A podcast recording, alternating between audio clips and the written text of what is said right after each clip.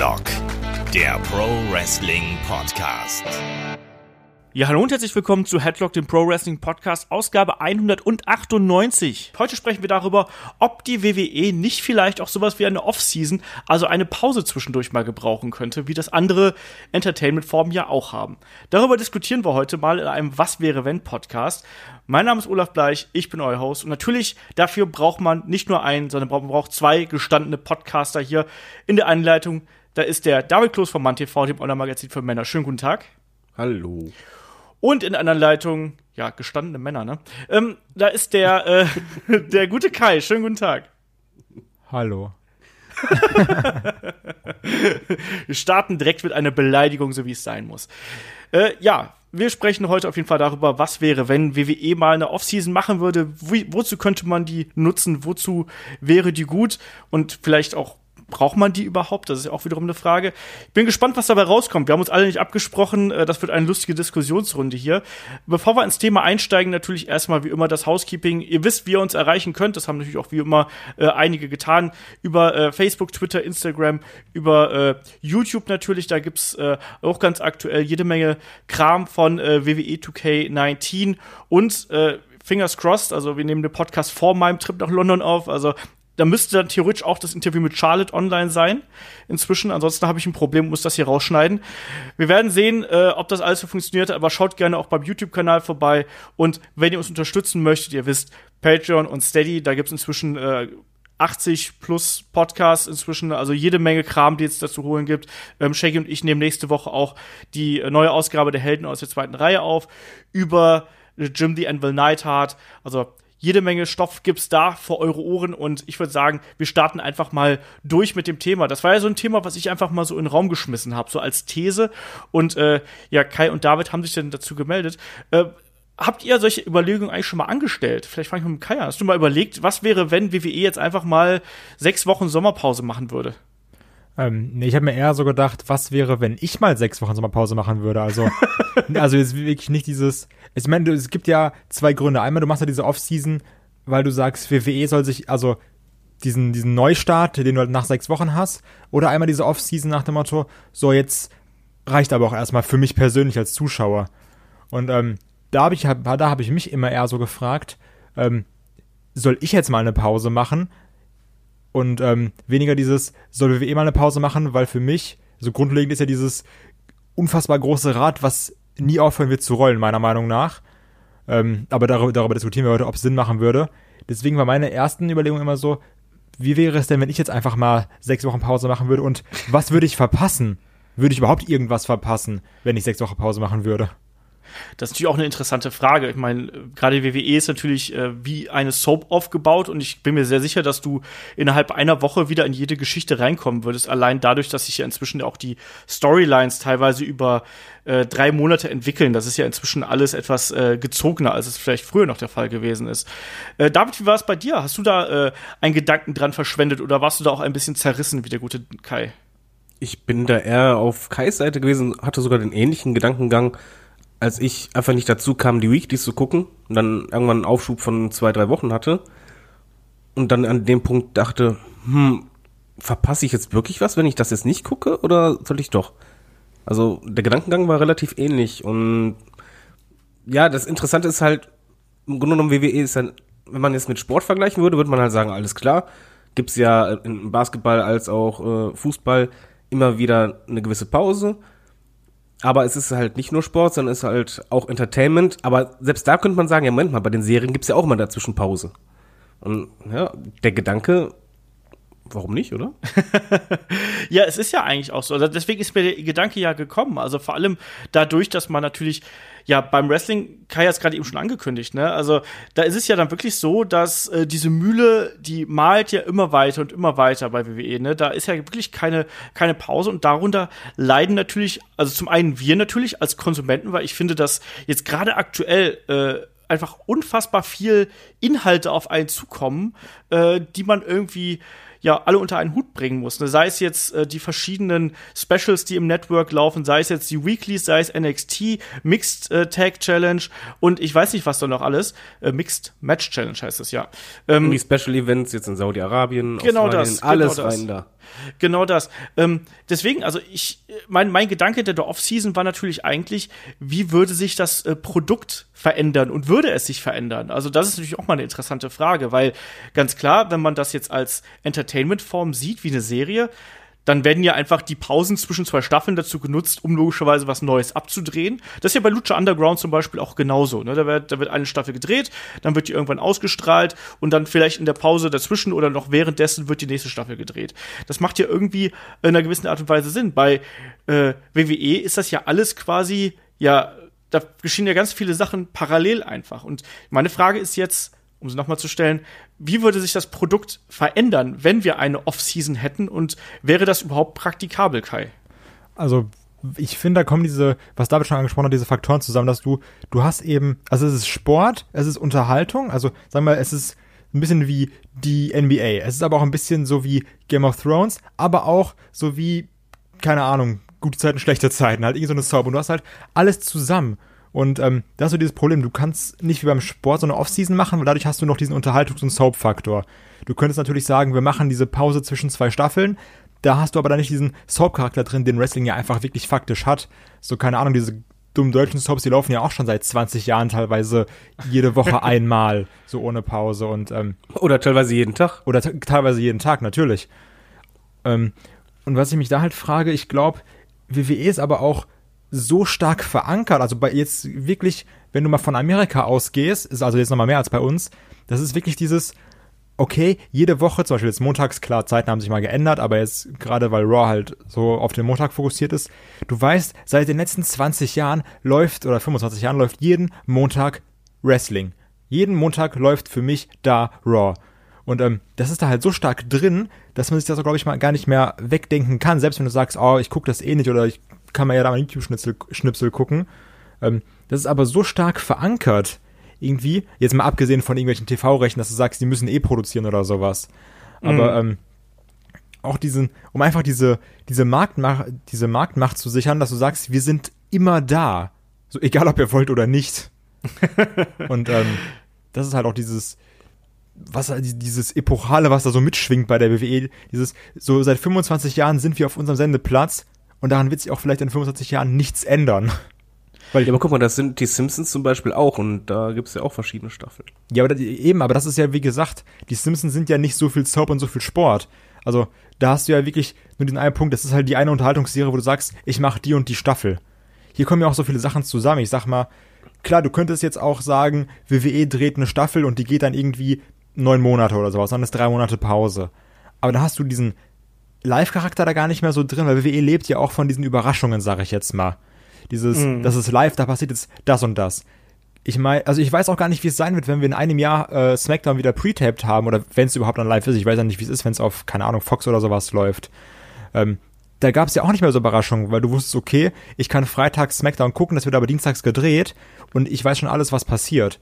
So diese. Naja, Moment. Du musst, du musst es ja nicht zwangsläufig äh, pre-tapen. Du kannst natürlich auch einfach sagen, wir, wir führen das quasi auf wie ein, äh, ja, ein, ein in, in Folgen unterteiltes Theaterstück. Und irgendwann ist halt das Finale, das ist dann, keine Ahnung, äh, irgendwann im, äh, an Heiligabend von mir aus oder irgendwann äh, äh, vor, Moment, vor da- WrestleMania. Ich muss dir gerade reingrätschen, dann grätsch mir rein. weil bei vor dem Podcast hatten wir natürlich Gedanken gemacht, ausnahmsweise. Löblich.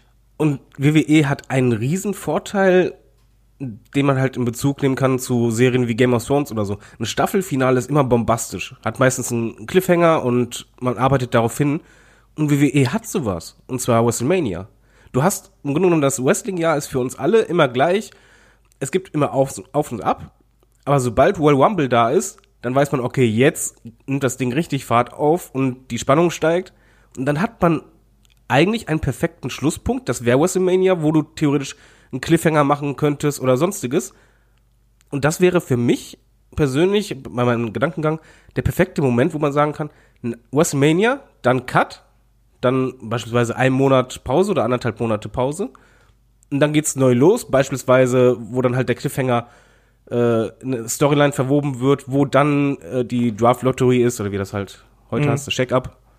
Also ich fände dieses Konzept sehr cool. Also bei meinem Gedankengang habe ich gemerkt, das würde mir wirklich gefallen. Und es hätte halt viel Potenzial, weil du auch merkst, gerade bei Serien wie Game of Thrones oder Walking Dead, die Vorfreude steigt einfach enorm, wenn du eine Pause hast und Ja. einen Cliffhanger oder ein gutes Finale. Und das ist bei der WWE einfach, du hast keine Zeit. Du hast WrestleMania als großes Finale und plötzlich geht's in Tief, aber dann geht's ja direkt weiter, weil dann kommt wieder, wird irgendein Pay-Per-View als Fin- äh, irgendein Highlight wieder angepriesen, aber du bist noch gar nicht richtig dabei und die Booker haben auch keine Zeit gehabt, irgendwelche Storylines richtig aufzubauen. Ja, auf jeden Fall ist ja die Sache dabei. Ich habe so unfassbar Bock nach WrestleMania. Und ähm, das ist halt so nach zwei, drei Wochen wieder verflogen. Und ich glaube, wenn du wirklich nach Mania dann nochmal so eine Pause machen würdest, dann kannst du diesen großen Hype gar nicht mitnehmen. Moment. Warum ist denn das verflogen bei dir? Das ist nicht unbedingt verflogen, weil du dann eine Pause hattest, sondern einfach, weil danach die ganzen Ideen, die man ja hatte, die haben meistens bei WrestleMania ihr Ende. Und danach kommt erstmal nichts. Wir wissen doch alle, nach WrestleMania hast du einfach vom Booking her erst einmal, ja, das ist äh, Schonkost. Und das ist halt für mich eher, glaube ich, der Grund, warum das halt so schnell nachlässt. Und, aber was wäre, mal, nur im Kopf mal durchgespielt, WrestleMania endet, keine Ahnung, Seth Rollins casht ein, hängt dann da und dann denkst du, wow. Und dann ist erstmal Pause. Und du denkst die ganze Zeit, wow, wie geht das jetzt weiter? Was wird passieren? Und ja, also Aber ich glaube halt, glaube schon, dass es technisch, dass man es dass man es durchsetzen könnte. Ich würde mir das halt so vorstellen. Okay, ich glaube, so weit sind wir noch gar nicht, wie man das umsetzt, oder? das kannst du ruhig schon mal sagen. Also ich würde es halt so umsetzen, dass du beispielsweise in der Zeit haben die Wrestler Zeit, erstmal ein bisschen runterzukommen, sich zu erholen. Zeitgleich würde ich da eher primär dann äh, gewisse Haustouren machen, die halt äh, auf über, in Übersee sind und während der Season quasi. Ja, beispielsweise, aber während der Season dann ein bisschen runterschrauben dafür die Hausshows, weil, ja, sagen wir mal ehrlich, es gibt halt zwei Probleme für mich beim Wrestling. Das ist zum einen die Verletzungsgefahr. Je mehr Termine, je mehr du auf Reisen bist, je mehr Events du hast, desto höher ist einfach die Gefahr. Und das zweite ist einfach, es hat ja einen Grund, warum die guten Serien, also eine Daily Soap hat ja keine super Storyline die ganze Zeit mit Spannungsbögen, sondern da gibt's halt alle paar Monate oder alle paar Jahre mal eine richtig fette Storyline, wie beim Wrestling, aber auch viel Leerlauf. Aber die guten Serien, wie etwa in Game of Thrones, die zünden dann komplett, weil du als Writer ja auch gewisse Zeit hast, wirklich einen Plan zu machen. Das haben wir vor, das ist der rote Faden. Wir wissen schon in etwa unser Finale, worauf wir hinarbeiten. Ich glaube, es gibt halt vieles, was dafür sprechen würde. Ja, es ist tatsächlich so. Also für mich als, als Zuschauer und als Konsument ist vor allem dieser Faktor der Vorfreude, den du gerade angesprochen hast, das war eigentlich einer der Hauptgründe, weshalb ich hier dieses Thema mal ansprechen wollte, weil ich finde, das ist was, was durch den konstanten Input, den man irgendwie bekommt und durch dieses Springen von einem Event zum nächsten. Ähm, das sorgt einfach dafür, dass du gar keinen Moment mehr hast, um irgendwie innezuhalten. Auch dieses Gefühl mit, boah, das war mal gerade richtig geiles Match, das hast du gar nicht mehr, weil du eigentlich dann schon wieder äh, die nächste Geschichte irgendwie hinten dran hast, wo du sagst, oh, das war auch ein geiles Match. Aber liegt das nicht irgendwie daran, durch die Art, wie wir jetzt heutzutage gerade so in den letzten vier, fünf Jahren angefangen haben, Sachen zu konsumieren, durch diesen enormen Serienhype? Also, weil jetzt ist ja alles so on demand, sag ich mal. Du kannst ja, Raw kannst ja gucken, wann du möchtest, prinzipiell. Und ähm, dieses, wir haben jetzt ja ganz krass angefangen, so letztlich mit Netflix und Amazon Prime und sowas, dass wir immer sagen, okay, wir haben unsere Serie, dann haben wir irgendwie 10 Folgen oder vielleicht haben wir auch 17, 20, 16 Folgen oder sowas und dann warten wir bis zur nächsten Staffel. Und ähm, damals, also du hättest dir ja vor, keine Ahnung, 15 Jahren oder so, hättest du doch nie darüber Gedanken gemacht, oh, müsste, müsste Raw jetzt mal pausieren für drei Monate oder sowas. Weil das war immer so, das läuft jetzt im Fernsehen und deswegen gucke ich das. Und jetzt, jetzt. Das lag aber nicht daran. Ja, das glaube ich nicht. Nein, du musst es mal so sehen. Es gibt ja auch auf Netflix oder heutzutage gibt's Serien, nehmen wir Game of Thrones. Wir sind bei Game of Thrones, nehmen wir das als Paradebeispiel. Das Ding, die Leute hocken vor dem Fernseher wie irre, wo dann nur einfach es wieder losgeht und dann kommt die erste Folge. Dann wissen sie genau, ich muss jetzt eine Woche warten. Den ist On Demand wurscht. On Demand ist halt eher, du guckst es nochmal oder du guckst es später, wenn du es verpasst hast.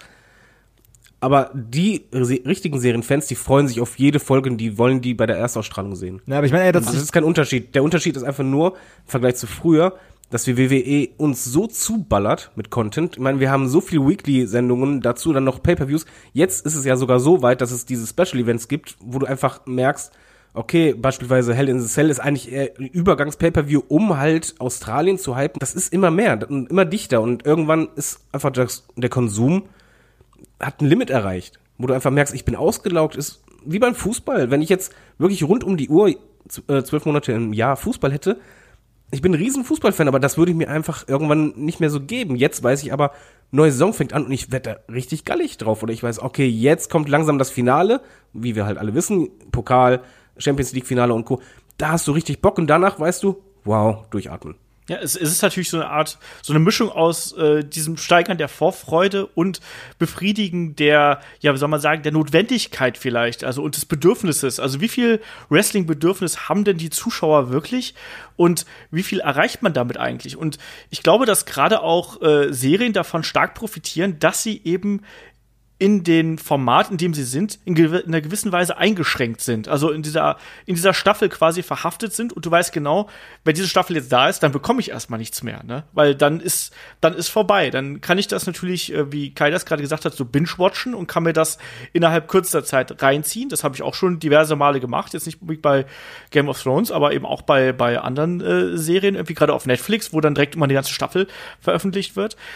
Ähm, beim Wrestling hast du das ja so in der Form nicht, weil du hast dieses, das ist genau das, glaube ich, was, was, was David auch gerade ausgedrückt hat. Es ist dieses, diese Lust darauf, jetzt will ich mal wieder Wrestling gucken. Das hast du einfach aktuell nicht, weil du ja konstant ein Programm hast. Du hast konstant ein Programm und selbst wenn du aktuell vielleicht keine Raw oder Smackdown Folge hast, dann hast du trotzdem noch auch die zusätzlichen Kanäle mit Social Media, wo die wo die Geschichten trotzdem noch weiter vorangetrieben sind. Also auch das äh, finde ich inzwischen fast schon ein bisschen penetrant, dass du quasi über Facebook ähm, und über YouTube, wenn du da auch nur mal irgendwas anklickst, kriegst du ja sofort das nächste Video präsentiert mit dem Interview, Behind the Scenes, äh, weiß ich nicht, äh, exklusiv und keine Ahnung was. Äh, dadurch hast du natürlich diese Notwendigkeit gar nicht mehr, die du früher gehabt hast. Diese, diese Galligkeit, äh, wie, wie äh, David es gerade so schön ausgedrückt hat. Darf ich da noch was sagen? Ja. Weil ähm, wir reden ja davon, Wrestling ist durchgehend. Prinzipiell ist es kein Problem. Das Problem ist einfach die Masse. Und das glaube ich aber auch. steckt. Weil wir haben jetzt einfach so viele verschiedene Shows. Ich als alter Mann kehre jetzt mal ein bisschen das Rad zurück und sag mal, Attitude-Zeit, da waren die Einschaltquoten bombastisch. Das lag aber jetzt nicht unbedingt nur daran, dass halt Wrestling cool war, sondern es gab weniger Shows. Dafür war etwa War, das merke ich halt, wenn ich im Netflix das anschaue, äh, Netflix im Network das anschaue, hatte so oft Cliffhanger, wo du einfach dachtest, wow, wie geht das da weiter? Und es fing ja schon damals an mit äh, Brian Pillman und Co.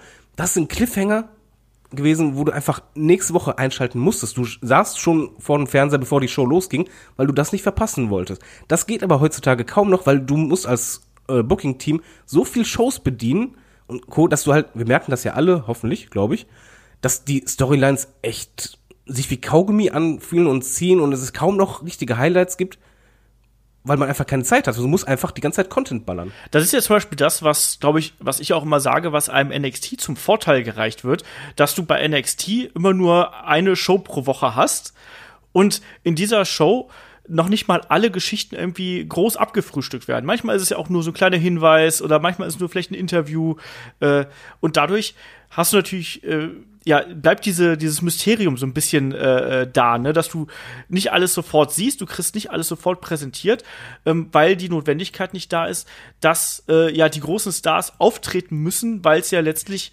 ja, ne, äh, also NXT auf, auf dem äh, WWE Network ist es natürlich ein bisschen einfacher als natürlich da bei äh, Raw und SmackDown, wo dann die Einschaltquote mitspielt, wo äh, die äh, Kabelgesellschaften selber mitsprechen, wo natürlich die Werbekunden mitsprechen, die wollen natürlich auch hier äh, ne, die größten Stars haben, damit möglichst viele Leute einschalten. Das ist ja alles und ganz klar. Wenn du, wenn du schon bei großen Stars bist, man kann ja auch ein super Beispiel dafür nennen, wo man das explizit merkt, das ist Nakamura.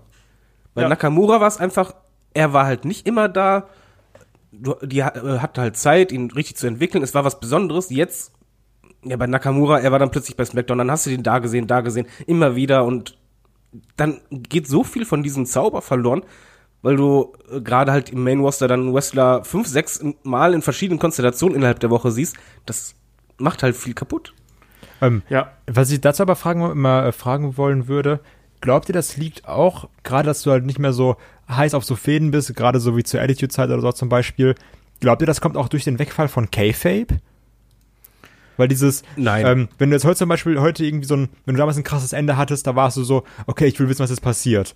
Und wenn du heute irgendwie ein Ende hast, oder so, also auch irgendwie, wenn Raw einfach mit einer krassen Szene auf Air geht, noch so im Ring, dann hast du ja fünf Minuten später, gehst du auf Facebook oder auf YouTube und dann hast du 500 Handyvideos, das und das ist danach passiert oder sowas. So das, Ja, aber das ist doch nicht- die Leute haben das und das mal- gemacht. Also diese Charaktere sind ja gar nicht mehr so so real, wie sie damals waren. Ich glaube, so, weil du sagst, okay, ja, dann, dann siehst du den da auf Instagram, dann macht er das und das oder sowas. Ich meine, das Geile an dem Tommaso Ciampa ist doch, dass er so komplett in seinem Charakter drin ist, bei Interviews, egal was. Zum Beispiel wie diese Kleinigkeit nach dem Motto, nee, ich will gar nicht in 2K19 sein und sowas, weil er, also, er ist ja, er lebt ja diesen Charakter komplett.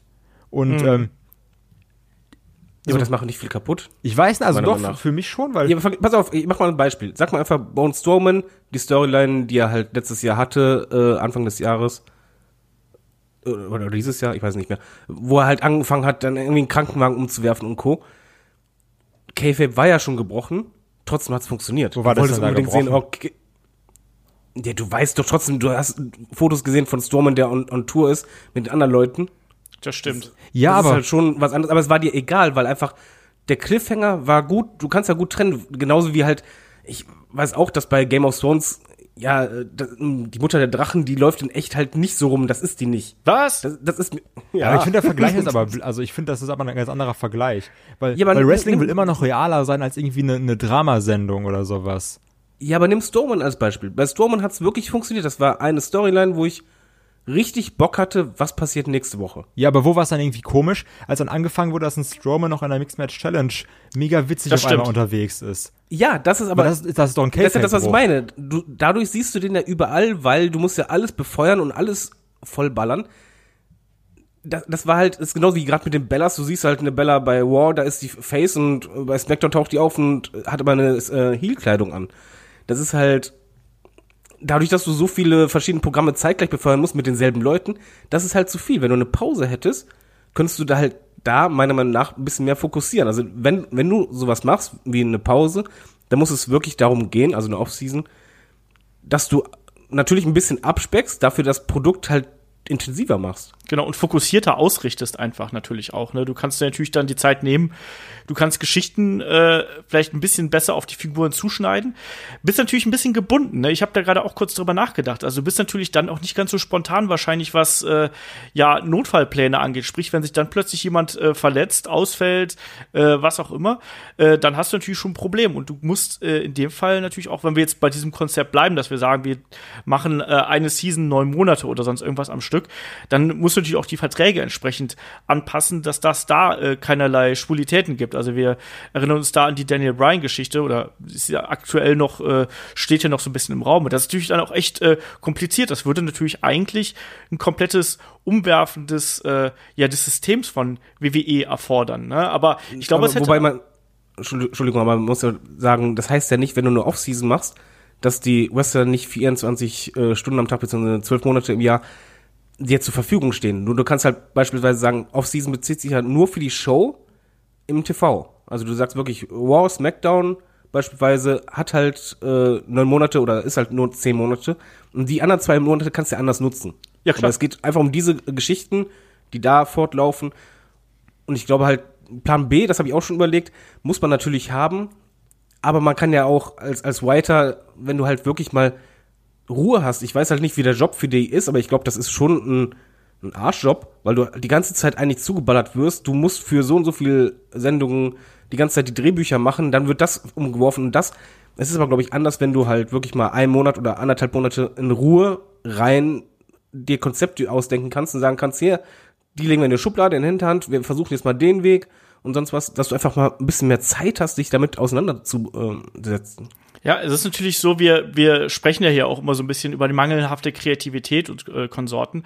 Ich glaube, es ist nichts schwieriger, als quasi ein laufendes Produkt nonstop irgendwie laufen zu lassen eigentlich, ne? Und das immer wieder quasi neu zu befeuern, immer wieder eine neue Idee äh, äh, auszugraben, während es aber immer immer dasselbe Produkt irgendwie bleibt, ne? Also wir hatten natürlich die diversen Evolutionsstufen von äh, WWE und auch dann vom Wrestling dadurch, also egal ob es jetzt die äh, die ganz frühen 90er waren mit den Comic-Cartoon-Characters, äh, dann natürlich auch äh, die Attitude-Era mit diesen ganz krassen Geschichten, Ruthless Aggression und dann eben jetzt auch äh, die PG-Era, die ja, wie ich finde, noch relativ formlos in irgendeiner Art und Weise ist. Ich kann dir ehrlich gesagt nicht genau sagen, was PG bedeutet, außer dass sie eben für eine junge Zielgruppe zugeschnitten ist. Aber ähm, es ist für mich keine Ära, die ich so absolut greifen kann in der Art und Weise. Und das, obwohl sie ja schon jetzt über äh, diverse Jahre geht. Ich glaube jetzt ab seit sechs Jahren oder sonst irgendwas. Aber trotzdem ist es für mich schwierig, weil da auch viele Charaktere und Geschichten noch aus der Zeit davor mit reinschweben und so weiter und so fort. Ich finde, das ist äh, ein sehr schwieriger Bereich, dass man, wie man den einschränken sollte. Also ich glaube auch der Vorteil ist, ähm, also das ist, das ist irgendwie Fluch und Segen zeitgleich, ne? Wenn du jetzt sagst, okay, wir nehmen uns dann so eine Off-Season und dann haben wir jetzt zwei Monate Zeit und dann planen wir schon mal. Also dann sagen wir, was wir jetzt vielleicht dann muss ich auch wirklich sagen, dann planen wir jetzt für die nächsten sechs Monate oder wir planen sogar vielleicht schon bis zum Staffelfinale, damit du auch so wirklich diesen roten Faden hast, den du heutzutage häufig nicht hast. Ähm, aber dann noch mal so spontan zu reagieren wie, wie heute oder sowas, das ist dann wieder schwieriger. Also, weil beim Wrestling werden sich ja trotzdem als jetzt bei anderen Serien, wo Dreharbeiten sind, da ist nochmal die Chance, dass jemand verletzt, ja viel, viel größer. Und du merkst es ja schon heutzutage, wenn du so Laissez-faire-Storylines hast, wie blöd das ist, wenn sich auf einmal einer verletzt und der dann raus ist für ein halbes Jahr. Aber stell mal vor, du machst wirklich, erzählst sechs Monate eine Storyline, willst dann wirklich zum großen Finale gehen und dann verletzt der Typ sich auf einmal. Dann ist ja dieses, das ist scheiße dann. Ja, aber das hast du, ob, ob Off-Season oder nicht, hast du auch. Bei Attitude Era, wo halt es starke Cliffhanger gab, wurde ja auch immer so gearbeitet. Ich glaube, heutzutage ist es auch immer noch so, dass du eigentlich jetzt schon weißt, WrestleMania möchten wir das und das. Du musst immer reagieren, das gehört halt mit dazu. Aber ich sehe da halt nicht das Riesenproblem, weil das war halt früher genauso. Nur du hattest da halt eben nicht noch 30 andere Sendungen, die du auch noch mit bedienen Ich glaube nicht, dass jetzt schon irgendwas zu Mania ist, außer vielleicht das Universal Title Match oder sowas. Auf keinen Fall. Ich glaube ja, schon, dass da schon die ersten Pläne stehen. Da bin ich mir sogar relativ sicher. Dass da zumindest schon die ersten Fäden gesponnen werden oder schon sogar schon früher angefragt worden ist. Es wurde ja hier mit Roman Reigns gegen The Rock gemunkelt. Ja, sowas meine ich, ich halt, aber dieses ganze so, was machen wir mit unseren Tech-Teams, was machen wir mit unseren IC-Champions oder sowas. Ich, ich glaube nicht, dass da irgendwas steht. Das macht man zwei. Monate vorher, maximal. Ja, deswegen sage ich ja, also, ich meine, guck mal, du hast doch heutzutage jetzt auch diese Sache gehabt, wenn du jetzt, äh, also wie gesagt, du hast halt immer Vorteile und Nachteile, aber ähm, so diese, diese Strawman-Sache, im Endeffekt, da hätte man gesagt, okay, das hätte man besser planen sollen, aber da hast du ja auch wieder gesehen, da steckt anscheinend keine Planung hinter, weil was hat uns jetzt ein äh, Money in the Bank Sieg von Braun Strowman gebracht? Also so gar nichts eben. Ein Comeback von Brock Lesnar, bitteschön. Ja, okay. Hast muss recht. aber dazu sagen, man darf das jetzt nicht so sagen, es gibt eine Off-Season und dadurch würde das Produkt umgedreht werden, dass man halt wirklich wie in einer normalen Serie schon das komplette Drehbuch alles ja, fertig na, aber hat. du hast halt mehr Zeit zum Planen, halt, ne? Ja, also es, du hättest zumindest die Zeit, mehrere Konzepte auszuarbeiten, wo du einfach sagst, okay, die Storyline wäre gut und co. Es wird aber nichts an dem Grundlegenden ändern, wie man halt bookt. Es ist einfach, es wird nie so sein wie in einer normalen Serie, dass du halt sagst, hier Drehbuch von Anfang bis Ende schon alles fertig, weil es kann halt, wie du sagst, was passieren. Der and, ja, das andere wäre einfach nur, dass die Booker mehr Zeit hätten, um beispielsweise sich halt auch mal Gedanken zu machen, Underta äh, Undercard oder Midcard, Tag Team Division, was könnten wir dann da jetzt machen und dann halt entsprechend im Laufe des Jahres dann reinfehlen oder abändern. Aber einfach mal dieses Innehalten, weil ich, ich kann mir das halt einfach nicht vorstellen, wie das sein muss, dass du kreativ sein musst und eine Geschichte erzählen musst, im Idealfall mit Handlungsstrang, Spannungsbögen, aber du einfach gar keine Zeit hast, mal zu sagen, okay, warte mal, nee, lass mal was anderes überlegen. Weil das geht ja einfach nicht. Du musst ja direkt wieder abliefern.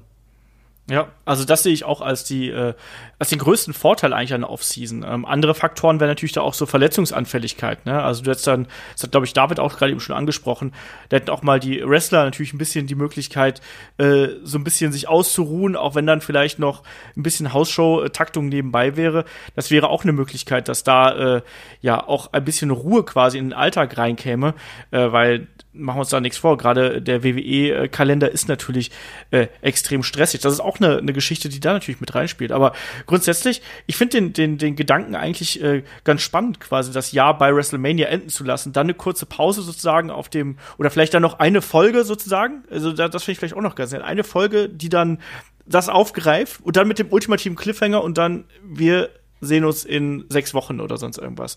Aber die Frage ist natürlich auch, was würde das für die, für die Maschinerie WWE bedeuten? Also, da müsste man ja quasi eigentlich alles umstellen, was auf, auf was das Unternehmen fußt. Also sowohl die Verträge mit Sponsoren als auch mit Fernsehsendern und so weiter und so fort. Wäre sowas möglich? Ich weiß es nicht. Also, ähm, klar. Ja, natürlich, aber das würde, sowas würde natürlich jetzt nicht von jetzt auf gleich funktionieren, sondern das wäre ja auch wirklich was, was, was Vorlauf bedürfte. Andererseits, wie du auch schon richtig gesagt hast, ne, du würdest natürlich dadurch auch so bestimmte ja, Ereignisse äh, ein bisschen besser in Szene setzen können. Aber ich, ich finde das also extrem schwierig, auch gerade wenn du jetzt so einen Monat wie jetzt Oktober, äh, November irgendwie siehst, wo du quasi innerhalb kürzester Zeit drei äh, Events hast, mit der Super Show, mit äh, Evolution und dann eben mit Crown Jewel. Wie glaubst du, wie, wie, wie früh weiß man sowas im, im Vorfeld? Das sind ja wahrscheinlich auch ein paar Monate. Aber trotzdem musst du ja dann irgendwie gucken, dass du die Geschichten entsprechend irgendwie auf, auf Touren bringst und entsprechend fokussierst anbringst. Ähm, ja, möglich wäre es, aber ich kann es mir. Ja, du merkst ja gerade das Problem bei Ja, den Special Shows, dass du quasi äh, nicht nur ein Pay-Per-View hast, auf den du hinarbeitest, sondern eigentlich zeitgleich in den Weeklies schon auf zwei Pay äh, oder Special Events schon hinarbeiten musst irgendwo. Und das Komische dabei ist ja auch eigentlich, dass, dass uns jetzt so ähm, diese, ich nenne es jetzt mal größeren House-Shows, wie diese äh, Show in Australien und in Saudi-Arabien, jetzt werden uns ja auch diese großen House-Shows als Pay-Per-Views verkauft oder sowas. Die, Und dass wir dann sagen, ach ja, dann gucke ich das jetzt, weil das ist ja auch eine große Show. Und das, so prinzipiell zählt das ja nicht mal als eins von diesen zwölf Jahres Pay-Per-Views, aber das ist, du hast es jetzt eben, ja, und wir werden das übertragen und live und dann tritt noch der Undertaker auf. Also diese, weiß ich nicht, also da wird ja auch wieder irgendwie was etwas viel, viel größer verkauft. Also klar, ich meine, du hast ja die Superstars dabei oder sowas, aber ähm, ich weiß noch, wo ich so dachte, oh, in Saudi-Arabien, da passiert irgendwas und jetzt auch nichts passiert. Und wenn du jetzt wieder so zwei Shows hast, wo du sagst so, die treten halt auf, weil das wieder vor drei Milliarden Menschen ist oder sowas in irgendeinem Saudi-Arabien-Stadion, nur dass da halt wieder nichts passiert, dann, also dann ist es doch so, als würdest du irgendwie Hausschauberichte lesen. Ja, ich meine, so ist es ja dann im Endeffekt auch gewesen, ne? Also, Ja, deswegen, also ich, weiß nicht, wie es sein wird, aber ich gehe auch wieder davon aus, dass, dass du da irgendwie keine besonderen Sachen hast. So irgendwie Ja, das wird so. wahrscheinlich auch so sein. Ich meine, die Quintessenz daraus ist doch eigentlich, nur weil es eben mehr Shows gibt, heißt es nicht unbedingt, dass es bessere Shows sein müssen, oder? Ja, haben wir ja gesehen, als es den Brandsplit gab, wo wir irgendwie alle zwei Wochen Pay-Per-View hatten. Was einfach nur, das war wirklich einfach nur eine Qual. Ja, es ist irgendwann zu viel. Du hast einfach mental keine Zeit, dich auf irgendwas einzulassen. Und die haben auch keine Zeit, richtig äh, eine Storyline aufzubauen. Weil es muss ja schnell wieder irgendwas geben, warum es dann plötzlich da das Match nochmal gibt und dann da diese Konstellation, weil wir brauchen jetzt unbedingt Undertaker, na, na, na. Das ist halt zu viel. Also ich finde auch den, den Ansatz, den WWE macht, da nicht unbedingt der richtige, dass man das quasi in den Storylines einwebt. Ich find's halt schade, dass keine Akzente mehr gesetzt werden, so wirklich.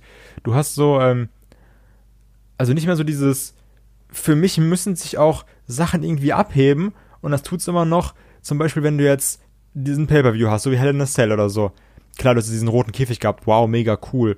Ähm, aber so allein schon, dass die Stage genauso aussieht. Ich weiß, das ist eine Sache, die sagen wir eine Million Mal in jedem Podcast oder Nein, sowas. die habe ich auch letztes Mal gedacht, beim Hell in a Cell habe ich genau dasselbe aber ich gedacht. finde so dieses, wenn du allein, wenn du ein Pay-Per-View guckst, was so dieses, dass das große Ding sein soll, was Fäden beendet oder sowas oder auch weiter aufbaut, dann muss das für mich anders aussehen, als wenn ich dienstags oder mittwochs Raw und SmackDown gucke. Und da, also das ist auch so mein Problem, dieses, so dann, dann gebt euch doch mal Mühe, das auch abzuheben und macht nicht so dieses 0815-Ding. Ja, ich glaube, wir haben gerade dieses Daily Soap Problem einfach. Nur, dass wir jetzt halt noch mehr Folgen haben als vor ein paar Jahren. Ja, du meinst, es ist dann so wie bei GZSZ, wo dann äh, alle Jubeljahre mal auf einmal ein Großfeuer ausbricht, damit man wieder eine neue Kulisse für irgendwelche Orte bekommt. Genau, und irgendeiner, der gelähmt ist, kann plötzlich wieder gehen. ja, aber, nee, das Hast ist ja wirklich so. Das Problem ist einfach, du. früher, ganz früher, ich habe die allererste Folge geguckt. ähm, da warst du noch ganz klein. Aber ja, das ist, ist ja wirklich das Problem, weil es wird einfach immer mehr befeuert und diese Pay-Per-Views, die fühlen, fühlen sich halt auch immer weniger wie Pay-Per-Views an, einmal wegen der Stage, aber halt auch wegen dieser fehlenden Zeit. Es, du hast halt nicht mehr dieses Gefühl, ja, alter Mann wieder, wie bei Attitude Era, dass die Weeklies auf etwas hinarbeiten und da immer dies, dieser Spannungsbogen nach oben geht. Und das hast du halt jetzt einfach nicht mehr, weil es, du kannst nicht vier Milliarden Spannungsbögen dauernd haben innerhalb von einer Woche. Das geht Wobei nicht. ich da auch mal so ein bisschen einschreiten muss, weil natürlich auch die Attitude Era, die ja, ich weiß, das ist deine große Lieblingszeit und so, aber Die hatte ja, auch schlechte Pay-Per-Views. Nee, nee, ja, A hatte die schlechte Pay-Per-Views und die haben da auch äh, ganz schön rausgerotzt, was sowohl die, äh, die Spitzen nach oben anging äh, und auch was die, was die Ereignisse anging. Also da, man hatte da die, den Vorteil, äh, also um es mal so zu vergleichen, also kennt, ich weiß nicht, kennt ihr wahrscheinlich nicht, kennt ihr die IT Crowd, Ja. Comedy-Serie aus England, äh, hatte nur drei Staffeln, war aber immer geil. Und so ähnlich ist die Attitude Era halt eben auch. Die Attitude Era war nicht besonders lang, und aber innerhalb dieser kurzen Zeit passierte komprimiert unfassbar viel. Weil es einfach dieses äh, Go out or go home gewesen ist. Ne? Weil wenn du hast genau gewusst, wenn das jetzt nicht zündet, dann ist der Laden hier kaputt. Deswegen hattest du nur drei Jahre gehabt, wo du maximale Kreativität und maximale Aufmerksamkeit äh, generieren musstest und walten lassen konntest. Äh, deswegen hat, kommt dir das so vor. Und, aber wenn du dir die kleineren Ereignisse, ich weiß, man, man, man setzt immer so in seinem Fandenken, setzt man immer so äh, ja, Markierungen bei halt. WrestleMania, halt. SummerSlam, Survivor Series und so. Aber dazwischen waren ja auch noch Events. Da hattest du zwar auch immer wieder Peaks, aber du hattest auch ganz viele kleines Gekrissel dazwischen. Also die Attitude Era ist da auch schwierig. Aber die hatten zumindest ein bisschen mehr Zeit, um zu den großen Sachen wirklich was Großes aufzubauen. Können wir es so rum runterbrechen? Ja, das liegt natürlich auch daran, dass du, äh, die hatten auch damals weniger Sendezeit zu füllen, ja, das, ne? Ja, das meine ich ja. Die hatten halt einfach weniger Shows und dadurch mehr Zeit. Und das ist ja der ja. Gedanke bei der Offseason, dass die Booker einfach mal ein bisschen mehr Zeit haben und auch du als Zuschauer ein bisschen mehr Zeit hast. Ich glaube auch persönlich, dass die Einschaltquoten, okay, kannst du halt schlecht vergleichen, sagen wir online und äh, TV zusammengerechnet, dass die steigen würden, wenn man das Produkt umstellen würde. Weil einfach dieser Anreiz ist, das Gefühl, was wir halt, ja, ich denke mal, Kai hat es am Anfang ganz gut gesagt, was wir alle kaum noch haben, dieses, ja, ich könnte was verpassen. Dass, dass dieses Gefühl man wieder ein bisschen forcieren kann und dadurch halt auch den Anreiz setzt, ja, du musst das reinbringen. Und du hast auch natürlich dann die Möglichkeit, durch beispielsweise einen Cliffhanger, wenn man zurückdenkt, Game of Thrones war schon immer erfolgreich, aber die Wet Wedding, das war ein Cliffhanger sondergleichen, ein Schockmoment. Und die Serie wurde eigentlich noch größer durch Mund-zu-Mund-Propaganda, weil einfach dann die Leute drüber gesprochen haben. Es war plötzlich, du wusstest nicht, wie geht's denn jetzt weiter, da war plötzlich Ende. Aber ja, ich glaube trotzdem. Und das könntest du bei WrestleMania halt auch, weil WrestleMania gucken die meisten Leute. Viele, die halt das sonst nicht gucken, wie bei Serien halt auch gerne mal. Staffelfinale hat immer die höchsten Einschaltquoten. Und dann einfach mal, ja, dass wieder äh, über Wrestling gesprochen wird oder einfach spekuliert wird. Und je mehr spekuliert wird, desto mehr möchtest du einschalten. Ich glaube trotzdem jetzt auch, wenn wir jetzt so sitzen und sagen so, ja, und die WWE, wenn die das so und so machen würden, dann würden die davon profitieren und das wäre viel schlauer für die. ähm, wenn das schlauer für die wäre, dann würden die das auch schon so machen. Also das, das Moment, Ding wir ist, sagen ja, ist, ich, Moment, glaube, ich habe gesagt, ich glaube. Das ist eine persönliche Einschätzung. Ja, klar, aber und das Ding ist ja auch wiederum, äh, nur weil wir jetzt sagen, es ist, wir schildern ja gerade die Fansicht. Deswegen meine ich ja. Und natürlich auch die ziemlich, natürlich auch die ziemlich verwöhnte Fansicht, weil, ja, sind wir, sind wir ehrlich, früher haben wir gesagt, mein Gott, wir hätten gern viel, viel mehr Wrestling, jetzt haben wir viel, viel mehr Wrestling und sagen, mein Gott, ich hätte gern viel, viel weniger Wrestling. Ist, du hast halt so. damals genommen, was es gab. So, ich weiß noch, damals waren so bei äh, SmackDown Big Show Matches und ich war so, boah, geil. So, ich kann jetzt ein Big Show Match sehen. Und heutzutage, also, so, nicht mal, wenn ich Zeit geschenkt hätte, würde ich mir ein Big Show Match angucken. Und, äh, Ach, das stimmt doch nicht. Also komm, also die Smackdown-Sachen da, die waren schon super langweilig zur gewissen Zeit. Big Show gegen Randy Orton, ey, das, das ist wirklich wie Farbe beim Trocknen zuschauen. Ja, der das Unterschied stimmt. war nur, dass die Namen da ein bisschen größer waren, weil du halt nicht das Gefühl hattest, dass jedes Match immer ein fettes Match sein soll. Nein, das oder, ist einfach, weil ich das, weil ich so sag, weil ich, ich saß vorm Fernseher und ich weiß so, ich guck's jetzt oder ich guck's gar nicht. Und das ja. war diese, so friss oder stirb. Und dann ist so, ja gut, guck ich's halt jetzt nicht, dann guck ich's entweder morgen bei YouTube oder ich guck's danach zwei Wochen später auf dem Network oder ich gucke mal irgendwie die Highlights an, die irgendeiner bei YouTube zusammengeschnitten hat. Ja, ich meine, aber darauf würde ich mich nicht so versteifen, dass halt das jetzt durch Internet ein bisschen anders geworden ist, weil, wieder Beispiel Serien, du könntest theoretisch dich auch immer spoilern oder irgendwie das anschließend äh, dann einfach im Schnelldurchgang gucken. Nee, das machst du halt eben nicht, weil du, du möchtest dich ja nicht spoilern lassen. Und du möchtest unbedingt selber genau die ganze Folge sehen, um zu sehen, was passiert dir jetzt Aber ich genau, finde, dieser Serienvergleich, der, He also du kannst es halt nicht immer nur auf Serien beziehen. Du musst auch trotzdem irgendwie sagen, das ist ja doch immer noch ein Sport, wo zwei gegeneinander in der Funktion kämpfen. So, ähm, ich kann auch einfach sagen, so ja gut, gucke ich halt Schalke nicht, sondern mache ich bei Kicker den Ticker an oder guck danach das Ergebnis. Das ist halt also, du kannst ja nicht nur sagen, das ist nur Serie, sondern du musst auch so dieses in Anführungsstrichen sportliche, diesen sportlichen okay, Wettkampf okay, dabei sehen. Da, da vergleichen wir es mit Sport. Bei Sport ist es so, dass die Fußballfans immer mehr angenervt sind, dadurch, dass sie halt teilweise auch in den Pausen ähm, befeuert werden mit, mit Stuff. Dass du einfach merkst, dass diese Konsumschwelle einfach zu sehr ausgereizt wurde. Und beispielsweise beim Fußball ist es halt so, du hast halt eine Sommerpause und Winterpause.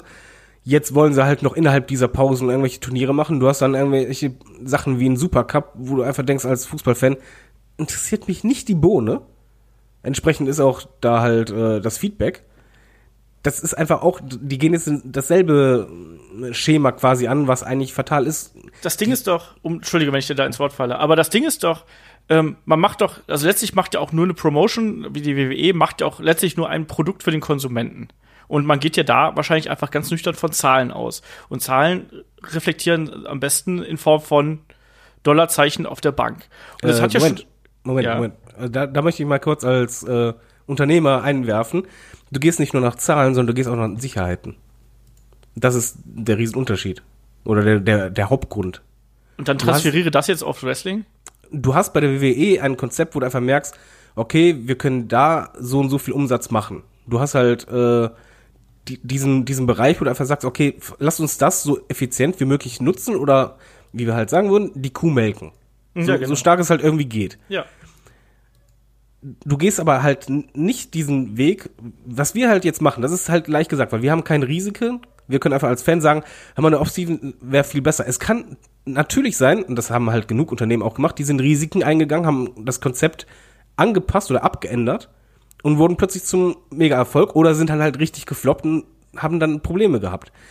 Wir reden von einem Risiko, wo wir nicht wissen, was passieren würde. Ich stelle jetzt zum Beispiel die These auf, ich kann mir vorstellen, dass auf mittelfristiger Sicht die WWE sogar viel mehr Geld machen könnte. Nur die WWE möchte das Risiko nicht eingehen, sondern versucht, die Base, die sie hat, zu halten und halt weitere Märkte zu erschließen. Das heißt aber nicht, dass die jetzt dadurch versuchen, jetzt die Einschaltquoten äh, zu steigern oder halt die, die Fanbase zu verdoppeln, sondern einfach nur innerhalb dieser, dieses Marktes, den sie halt sicher haben, Ja. weiter zu wuchern Aber wie sollen die denn Ja, das halt- weniger, ach, äh, mehr Geld machen? die, der Grundgedanke von der Offseason ist für mich nicht, dass die aktuellen Fans halt noch positiver gestimmt werden, sondern eine Offseason wäre für mich der Hauptgrund, das zu machen, dass du den Markt erweiterst. Wie beispielsweise damals die Attitude Era. Du hattest vorher, WWE ist einen sicheren Weg gegangen. Sie hatten halt ihre Fanbase, innerhalb dieser haben sie gewuchert. Die wurde halt immer kleiner, wie aktuell im Übrigen auch. Und du versuchst die mehr zu melken. Irgendwann ging es nicht mehr und dann gab es ein Konkurrenzprodukt, was halt einen ähnlichen Markt angegriffen hat, aber noch einen weiteren dazu. Dann haben sie umgeswitcht zur Attitude Era und haben halt diesen, dieses Risiko, es war ein Risiko damals, sind sie eingegangen. Und es hätte auch floppen können, indem sie halt nicht nur ihre aktuelle Base verlieren, sondern es ist halt anders gegangen. Die aktuelle Base blieb, aber es kam eine weitere, viel größere und kaufkräftigere hinzu, womit sie nicht gerechnet haben. Und dadurch haben sie mehr Kohle gemacht als je zuvor. Aber die WWE macht doch gerade mehr Kohle als je zuvor. Eben. Ja, aber irgendwann ist da ein halt ein Limit. Die sind, du, bei denen geht's halt um, um Effizienz und um, um Optimierung. Die, die machen die Streuverluste immer äh, geringer. Aber die versuchen erschließen doch halt- auch gerade neue Märkte. Entschuldige. Ja, also die aber machen doch die eigentlich gerade neue Märkte ist. mit. Die haben neue TV, Ja, die viel Australien. besser sind. Äh, Die machen gerade WWE UK, die sind auf einmal in Australien, die sind in Saudi-Arabien, egal wie scheiße oder schlecht das ist. Aber so, die, die machen doch eigentlich, also die wachsen gerade, Okay, andersrum. Risiken ein und verdienen viel mehr Geld als in den letzten Jahren Weil- zuvor, wo wir sagen, die machen alles nur Scheiße. Moment, aber die gehen ja auch gar keine- Ich sag gar nicht, dass das jetzt irgendwie alles scheiße ist. Ich sag nur, dass die WWE, die geht mit äh, Australien oder Saudi-Arabien gehen sie kein Risiko ein. Genauso Überhaupt nicht, U- genau. UK auch nicht. Die, was die da machen, ist halt innerhalb der Wrestling-Interessierten oder WWE-Interessierten mehr anzubieten, damit sie halt noch mehr ja, in Anführungszeichen gemolken werden oder noch mehr drangezogen werden. Es gibt meinetwegen eine Fanbase, kann, sagen wir mal einfach fiktiv eine Zahl, du hast 20 Millionen WWE-Fans auf der Welt. So, und die versuchen sie jetzt gerade einfach mehr zu erreichen und die, die halt nur sporadisch interessiert waren, mehr ans Produkt zu binden in, innerhalb von anderen Ländern, wo es halt diese Bindung noch nicht so stark ist. Alles klar. Haben wir die Base von, von 20 Millionen. Was sie halt nicht machen können dadurch, da können sie noch 1000 Deals machen, diese Base von 20 Millionen zu erweitern, dass sie halt auf 40 Millionen geht, weil einfach du eine gewisse Zielgruppe hast. Innerhalb dieser wurschteln sie halt rum.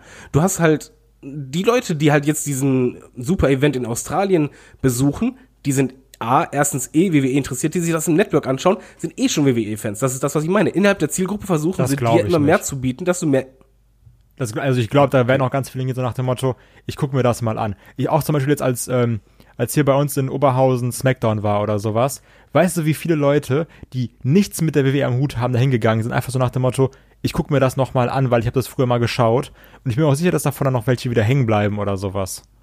Ja, das sind grundlegend Wrestling-Interessierte, sage ich ja. Ja.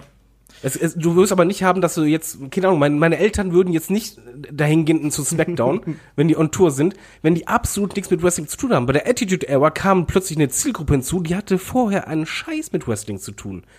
die, da war plötzlich ein Anreiz, von wegen, ey, lass mal einschalten, da ist es irgendwas, guck mal, was da passiert. Dann, dadurch kamen sie halt dazu erst. Ja, Das ist halt das, was ich versuche zu Fall. sagen. Ich meine, da bist du zwar, also WWE ist ja gerade schon Mainstream in den USA natürlich auf jeden Fall, äh, deutlich mehr als hier, aber natürlich hast du da eben noch mehr als den Mainstream erreicht, sondern nämlich die Popkultur eigentlich. Und da ist WWE irgendwann wieder rausgeplumpst.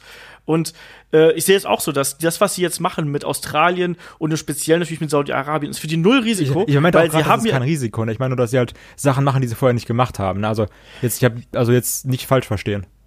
Ich meine jetzt nicht, dass das für die Äh. so ein großes Wow, krass, guck mal, was wir jetzt machen ist. Ne? Also Ja, ja, nee, aber ich sag nur, also weil, weil ich äh, natürlich dieses äh, diese Geschichte mit Saudi-Arabien ist ja eigentlich schon fast wieder zurück zu den alten Promoter-Zeiten, wo man wo es heißt, so wir haben hier quasi eine einen lokalen Anbieter, der zahlt dir als Promotion XY die Summe Wenn du und äh, entsprechend gehst du dahin. Ja, genau, klar. wenn du dahin kommst.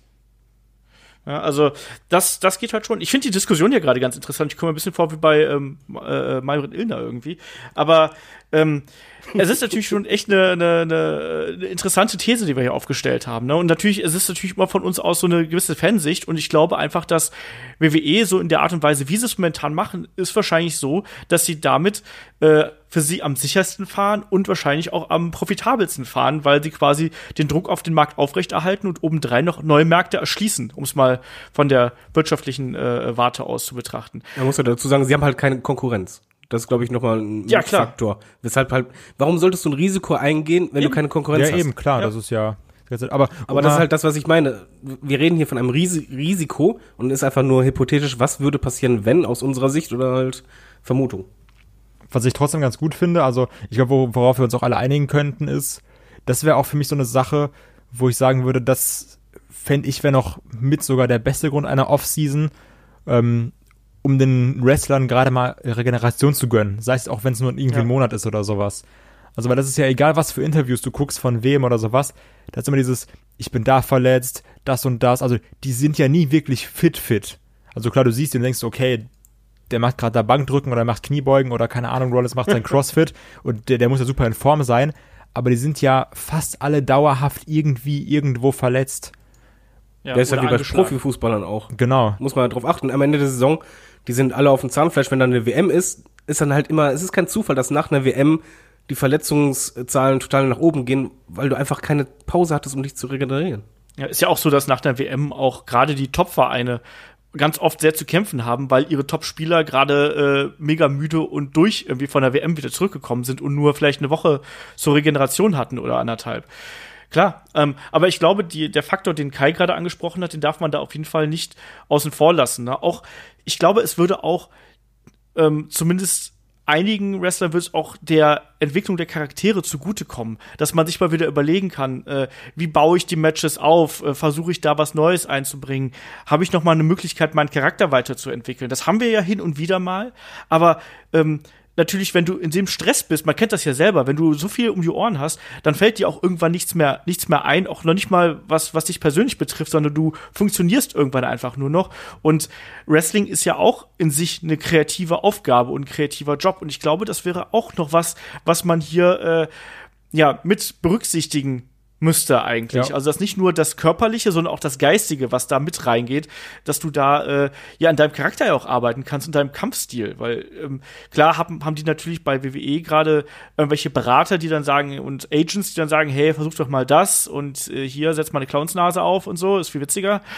Aber äh, es ist natürlich dann trotzdem schwierig, so on the road noch seinen Charakter zu entwickeln. Ich glaube, das passiert zwar ganz oft, aber natürlich mit ein bisschen mehr Abstand, glaube ich, wäre das noch einfacher möglich. Ja, ich glaube auch schon gerade, dass äh, so all diese, diese Hausshow-Matches, die jetzt irgendwie fünfmal die Woche anstehen, dass die die Ja. alle so nach Schema F abfeuern.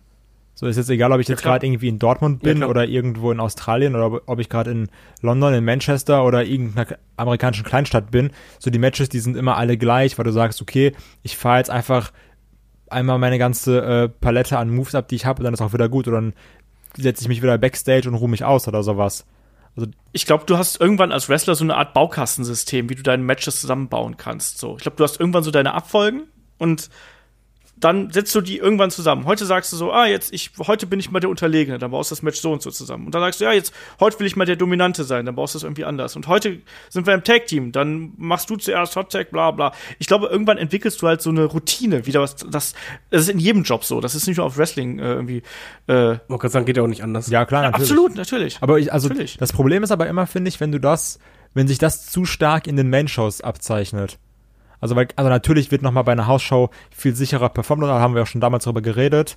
Ähm, aber die Sache ist halt trotzdem, das habe ich gerade zum Beispiel bei einem Finn Balor Ma- oder Match oder sowas, Ja. die sind alle gleich, wenn, also wenn ich die bei Raw sehe. Und ich glaube auch, das ist bei einer Hausshow nicht anders. Und das ist dieses, kennst du eins, kennst du alle. Und das ist eigentlich schade, weil du halt weißt, dass er viel, viel mehr kann. Und dann auch irgendwie, ja, so ein Demon, das ist dann auch nochmal cooler oder sowas. Aber das ist dann auch irgendwie ein bisschen, oh, ich bin unterlegen, bin der kleine Schwache. Und dann mache ich mein Comeback, Slingblade, dann diesen Corner Dropkick, coup de gras vorbei. so, wenn ich Bock habe, mache ich noch Ja. irgendwie 1916 oder sowas. Ja, Ich ich meine, meine, mal eine Frage, äh, bei mir kam das nämlich genauso vor. Kommt euch das nämlich gerade auch so vor bei Raw und SmackDown? Bei mir ist immer wieder so ein gewisses Déjà-vu von so, ja, irgendwie habe ich das gefühlt schon letzte Woche und vorletzte Woche oder letzten Monat schon mal gesehen alles. unterschiedlich. Also zum Beispiel jetzt, ähm, wie gesagt, bei einem Finn Bella habe ich sehr stark. Bei einem Elias habe ich es momentan auch so, dass ich sage so, ja, okay, es ist halt wieder die Promo und hier und da. Aber jetzt, ähm, wenn man mir jetzt ganz aktuell ist, ich weiß nicht, ob ihr SmackDown schon gesehen habt, das AJ Styles Match gegen äh, Andrade Cien Almas, das war super frisch. Das war eine Sache, so die haben irgendwie, glaube ich, relativ früh mal gegeneinander gekämpft. Es war doch sogar so ein Titelmatch oder irgendwie so. Nee, also auf jeden Fall haben die früh bei SmackDown gegeneinander gekämpft. Und jetzt gab es nochmal ein Match zwischen den beiden. Und das war super frisch. Das war was anderes, das du vorher nicht so gesehen. Das war, das war ein richtig geiler Kampf. Klar, ich meine, es kann auch daran liegen, dass AJ die letzten, glaube ich, ein, zwei Monate nicht mal bei SmackDown aufgetreten ist oder sowas. Aber ähm, Ja, und vor allen Dingen an Almas, ne? das, das geht halt immer noch sehr, sehr gut. Nur wenn du wirklich fünf Raw-Ausgaben Baylor gegen äh, Corbin bekommst, dann hast du halt wirklich irgendwann dieses, ja, habe ich jetzt schon 500 Mal gesehen, aber es gibt trotzdem manchmal noch so Matches, die überraschen dich oder wo du sagst, auch ein, Rollins hat auch sehr häufig ähnliche Matches, ne? Kann man ja sagen, was man will, aber ich weiß noch, wie überzeugt wir waren, als dann auf einmal dieses Gauntlet-Match kam und das war wieder so eine, so eine komplette Überraschung, wo du sagst, wenn man will, dann kann man auch und dann kann man auch nochmal überzeugen und dann kannst du auch Leute ähm, bei einer Raw-Ausgabe, die fünf Stunden geht, eine Stunde an einem Bildschirm fesseln mit einem Match. Ja, das Problem ist nur, du kannst natürlich jetzt, also das kannst du auch keinen Wrestler vorwerfen, weil der kann ja nicht äh, jede Woche quasi die, die riskantesten Nein, nein, nein, nein, klar. Halt, also nicht, dass ich neu ja, das Problem ist halt nur, du, du merkst es mittlerweile, meiner Meinung nach immer mehr, dass halt gerade bei normalen Matches, dass die halt ihr Ding runterspielen und du halt weißt, alles klar, jetzt kommt gleich das, jetzt kommt gleich das, passt schon, weil einfach die auf Nummer sicher gehen. Und ich, ja, ich kann es auch absolut verstehen. Bei den Hausshows haben sie wahrscheinlich ähnliche Matchfolgen. War nicht ganz lustig, als wir zusammen in Dortmund waren, anschließend äh, die Weekly gesehen haben, da war ein Match fast identisch wie bei der Hausshow. Ja, klar. Weil dass die ein bisschen stiffer waren. Und ja, das, das ist halt nochmal so ein Nachteil dadurch, dass die halt einfach gar keine Zeit haben. Die müssen ja irgendwo eine Sicherheit haben. Ja, ich meine, das ist ja auch, was, was mich immer am meisten genervt hat, war einfach der Fakt, wenn du äh, Weekly-Matches hattest und eigentlich dann sehr ähnliche Matches auf den Pay-Per-View-Cards. Also, wo du wirklich das Gefühl gehabt hast, so, ja, okay, auch da wieder Baukastensystem, da haben sie sich irgendwie das, das ähnlich ausgedacht und du merkst einfach diese, diese Verbindung da. Also ich, ich, mir mir geht's in erster Linie darum, wie die bei Hausshows arbeiten, ist mir relativ Latte. Ich meine, da habe ich auch schon gesehen, wie sich Sami Zayn und Chris Jericho fünf Minuten um Schal gestritten haben, ja, und habe mich danach tierisch drüber aufgeregt. Aber ich will einen ganz klaren Unterschied haben zwischen äh, Weekly-Matches und Pay-Per-View-Matches, weil ich finde, für ein Pay-Per-View, es ist ein Pay-Per-View. Es gibt immer noch Leute, die vielleicht nicht das Network haben und die sich das dann zum Beispiel blöderweise auf Sky angucken, weil sie es vielleicht besser empfangen können oder wie auch immer. Ähm, und dann, ich weiß gar nicht, ich glaube 25 Euro für so ein Das ist Event so zahlen. krass, ne? 15. ganz ehrlich. Wenn ich daran denke, dass ich wirklich für so ein Ding 30 Euro oder sowas latzen müsste, ey, da würde ich mich so aufregen. Ja, das habe ich früher immer machen dürfen. Immer schon 25, nee, 20 Euro hat es damals gekostet. Ja, normaler und über auch Premiere oder so Immer Kram. 30 oder, genau, und großer hat immer 30 gekostet. Ja, also das ist schon, Das ist, also ist halt die Frage, sind sie da auch nachlässiger geworden, so nach dem Motto, wir haben ja eh das Network? Also weil, ähm, nein, nein, das ist nicht der Grund. Ich glaube, der Grund ist ein anderer.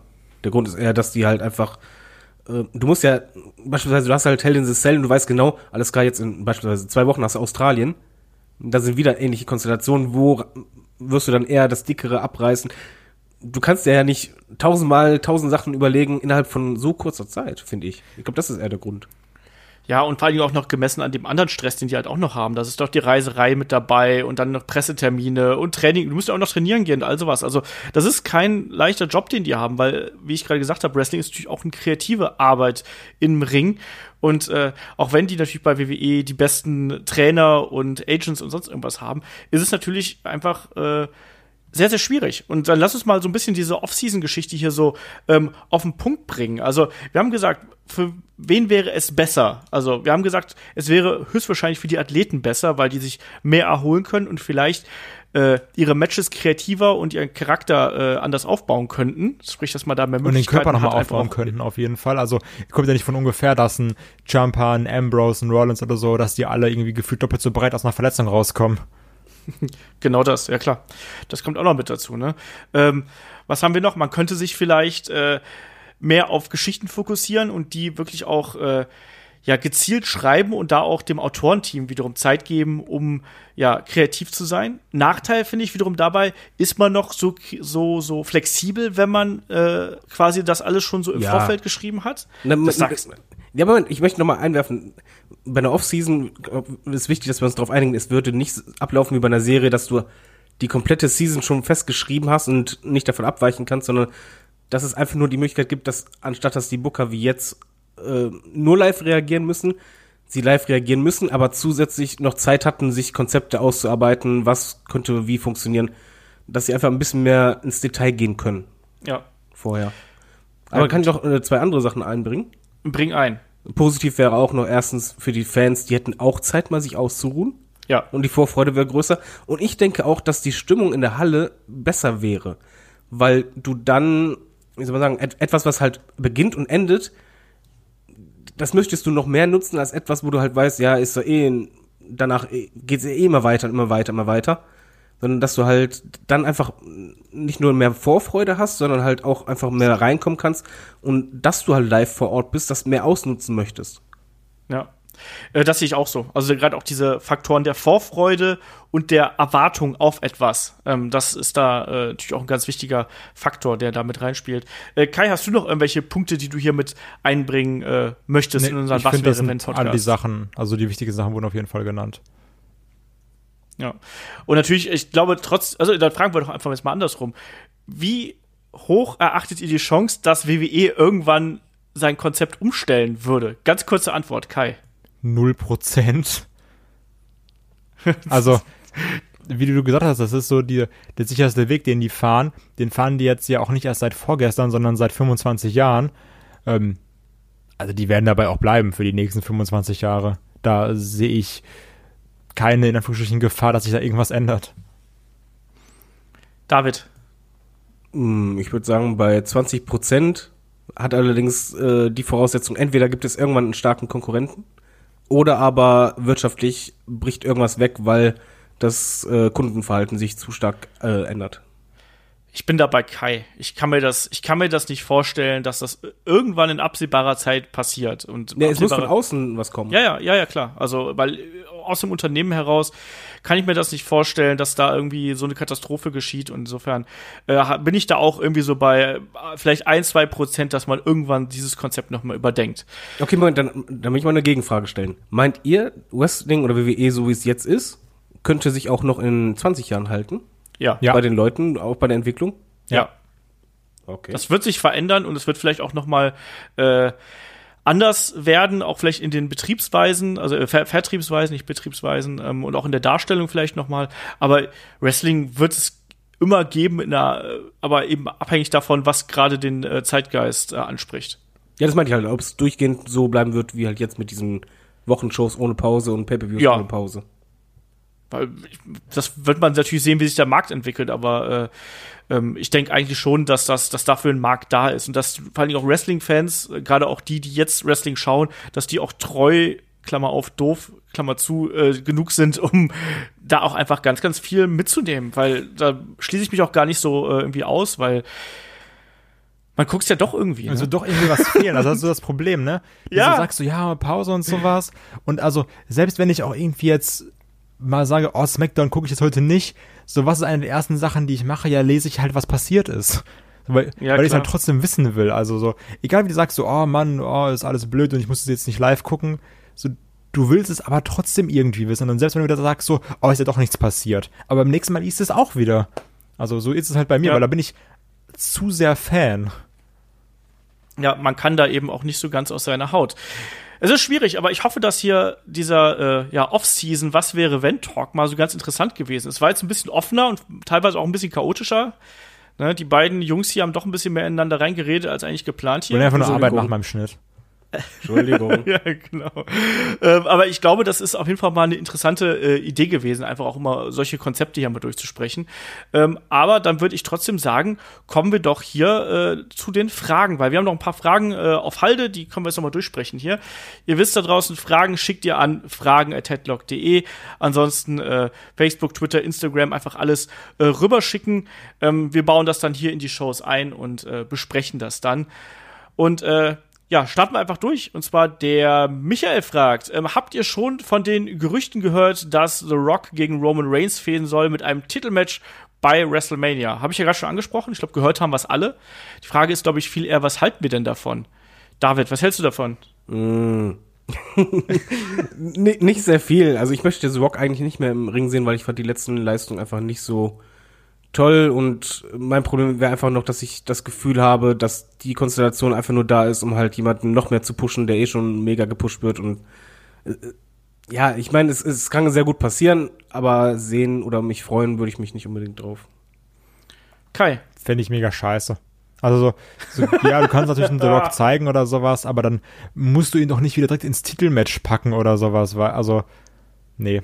Also das ist halt immer das, was mich, was mich an WrestleMania nervt. Dieses, ja, wir haben hier Leute, die sind das ganze Jahr auf Tour, ohne Off-Season, arbeitet sich den Arsch ab, aber im Main-Event steht jemand, der ist jetzt einmal da. ja, ist es, ist es halt eben wirklich so. Ne? Also grundsätzlich finde ich diese Matchpaarung eigentlich ganz interessant, vor allem wenn man sie natürlich entsprechend aufbaut. Ne? Die äh, Geschichte mit den, mit den, mit der Familienzugehörigkeit und solche Sachen. Da kann man garantiert eine coole Fehde draus machen, aber naja, ne, ähm, es ist halt trotzdem so, dass The Rock wird auch nicht jünger und seine letzten Matches waren eben auch jetzt nicht so geil. Da will er noch Präsident werden und überhaupt. Das ist ja alles äh, nicht so einfach. Wenn The Rock Präsident ist einfach wirklich Idi Idiocracy come real. Oh, ich Ganz im Ernst, nicht. das kann nicht mehr schlimmer werden als jetzt. Ich, ich wollte gerade sagen, also ich traue dem The Rock eher zu, ein guter Präsident zu sein als aktuell. Nein, aber ich meine nur, weil Ja. in Idiocracy war der Präsident auch Wrestler und Pornostar. Also. The Rock ist Ja. Pornostar? Ja, Deswegen heißt er The Rock, alles frag klar. mal Hulk Hogan. Hulk Hogan wird der nächste Präsident. Tritt in die Fußstapfen von Donald Trump. Wunderschön. Selbe Äh, Zielgruppe. ja. Der Chief Booker fragt äh, via YouTube, ähm, wie fändet ihr es, wenn man in manchen Pay-Per-View-Pre-Shows NXT-Matches bookt? Diese müssten ja nicht unbedingt einen Storyline-Bezug haben, aber besser und sinnvoller als belanglose Undercard-Tag-Team-Matches sind sie doch allemal oder etwa nicht. Finde ich eine interessante Geschichte. Andererseits ist es dann wiederum die Frage, wie reagiert dann das Publikum? Kennt das die Leute dann? Sagst, ey, ich will lieber die anderen sehen? Halt, ich finde, für eine interessante, aber eine problematische Geschichte, weil du damit natürlich auch ein bisschen das NXT-Talent schon ein bisschen ankokeln kannst, ein bisschen anverbrennen kannst. David, wie siehst du die Geschichte? Äh, schrecklich. Ich würde es auf keinen Fall machen, einfach aus dem Grund, NXT Takeover hat einen Grund, warum das so stark ist, weil die halt Zeit haben und weil die sich darauf fokussieren können und auch die Crowd entsprechend ist. Ich fänd's halt fatal, wenn man dann halt ein Match macht, was halt keinen Storyline-Bezug hat. Die haben ihr Takeover, wo sie dann wirklich abreißen und das sollen sie auch behalten und darauf freust du dich auch und ich möchte halt eben auch diese, das wäre dann derselbe Schritt, den WWE beim Main Roster hat. Es ist einfach zu viel Stars, die du immer wieder siehst. Ich möchte mich darauf freuen, wenn Takeover kommt, wenn ja, diese Matchpaarung, diese Leute möchte ich unbedingt sehen.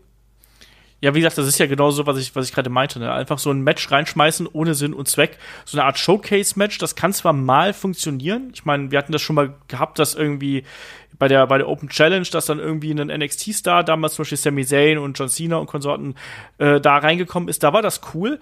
Aber ich glaube, das bei einem Pay-Per-View zu machen, würde den Charakteren eben nicht so wirklich gerecht werden. Kai, wie siehst du die Ja, Geschichte? ich sehe das auch so. Also, besonders wenn du jetzt sagst, du würdest, dann würdest du ja auch nicht die Topstars reinpacken, weil die Topstars von NXT sind ja bei Takeover zum Beispiel.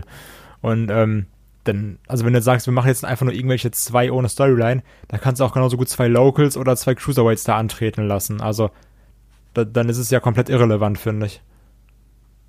Ja, Das äh, denke ich auch. Und ich glaube, das würde halt auch den Charakteren nicht gerecht und auch dem Produkt NXT nicht gerecht. es würde auch der, der Main Undercard nicht gerecht werden. Weil Also du mein- brauchst einfach, Ja. die müssen auch ihre Matchzeit kriegen.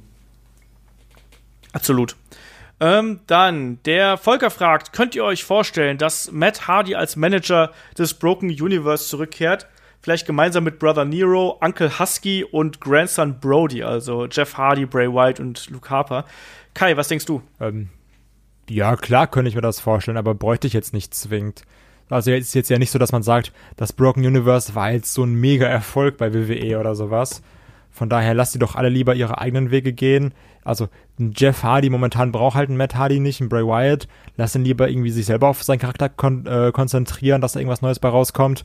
Und ein Luke Harper wartet halt, bis die Bludgeon Brothers wieder weitermachen. So, dann kannst du lieber Matt Hardy wirklich Backstage als Producer einsetzen oder irgendwie als, weiß ich nicht, als so eine Art ähm, Trainer für jüngere Talente, weil der ja auch schon über 20 Jahre dabei ist oder sowas. Also ich brauche da jetzt nicht irgendwie so eine so, so, so ein Broken Stable oder sowas. David, wie ist das bei dir? Bist du traurig, dass Matt Hardy aufgehört hat? Im Ring ehrlich gesagt nicht. Also heißt nicht, ich mag den, nur halt, du merkst irgendwann schon nur Wrestler an, ob er jetzt halt im Ring sein Zenit überschritten hat oder nicht. Ja. Das ist für mich bei Matt Hardy der Fall. Ich fänd aber die Idee sehr cool. Also ich bin generell ein Fan von Stables. Es muss halt nur, wenn man ein Stable macht, muss es stark dargestellt werden. Und die Konstellation gefällt mir auch. Ich würde dann nur gerne noch irgendwie einen Charakter reinnehmen von irgendeinem Wookie. Ja, weiß nicht. Also ich finde die, die Idee grundsätzlich eigentlich auch ganz, äh, äh, ganz spannend, weil ich habe mir auch schon überlegt, was kann man mit Hardy anstellen, weil eigentlich ist der ja auch gerade mit diesem Charakter theoretisch zu, zu stark, als dass man ihn irgendwie hinter dem äh, Vorhang äh, halten lassen müsste. Ich weiß nicht, ob ein Stable da das Richtige ist, aber ich finde es tatsächlich interessant, wenn er da vielleicht äh, in irgendeiner Art und Weise noch mal eingreifen würde. Ähm, Er ist auch ein guter Talker. Also ich, allein schon von der Art, wie er sich äh, präsentiert mit dem Charakter, Ja. ist er für mich halt ähm, ja perfektes Stable-Oberhaupt. Absolut, ja. Das äh, könnte ich mir auch vorstellen. Wie gesagt, Als Manager wäre auf jeden Fall interessant. Ich finde übrigens auch, um mal so einen kleinen Seitenhieb hier rauszuhauen, ich finde Leo Rush aktuell ziemlich cool mit der Geschichte mit Bobby Lashley. Ich weiß nicht, Das habt ihr das schon witzig, gesehen, ja. Wollte ich auch, wollte ich auch Ja, sogar Sehr loben. unterhaltsam. Kai? Ja. Das macht er gut. Also ich habe auch, ich finde es auch interessant, wie sie jetzt aktuell äh, 205 Live und irgendwie das Main Roster so ein bisschen miteinander verknüpfen. Also das fing an mit äh, Drake Maverick da als, als Manager von AOP, jetzt nochmal Leo Rush. Finde ich gut, dass man jetzt zumindest auf diesem Wege versucht, die äh, Talente noch einzubauen. Und Matt Hardy, mal sehen, äh, wie das da weitergeht. Ähm, dann hat der Volker noch gefragt, äh, glaubt ihr, dass Tony Storm nach ihrer Verletzung nochmal zur WXW antreten wird oder bei der WXW antreten wird? Oder wird sie jetzt dauerhaft an WWE gebunden sein? Ist so bei Femme Fatale dabei. Genau. Das ist eigentlich, glaube ich, auch schon die ganz klare Antwort. Ich gehe davon aus, dass. Tony. Hä? Dialogende. Ja, nee, es ist halt einfach so. Also, äh, Tony Storm äh, ist ja jetzt auch im, äh, in Wembley aktiv, jetzt Ende des Monats.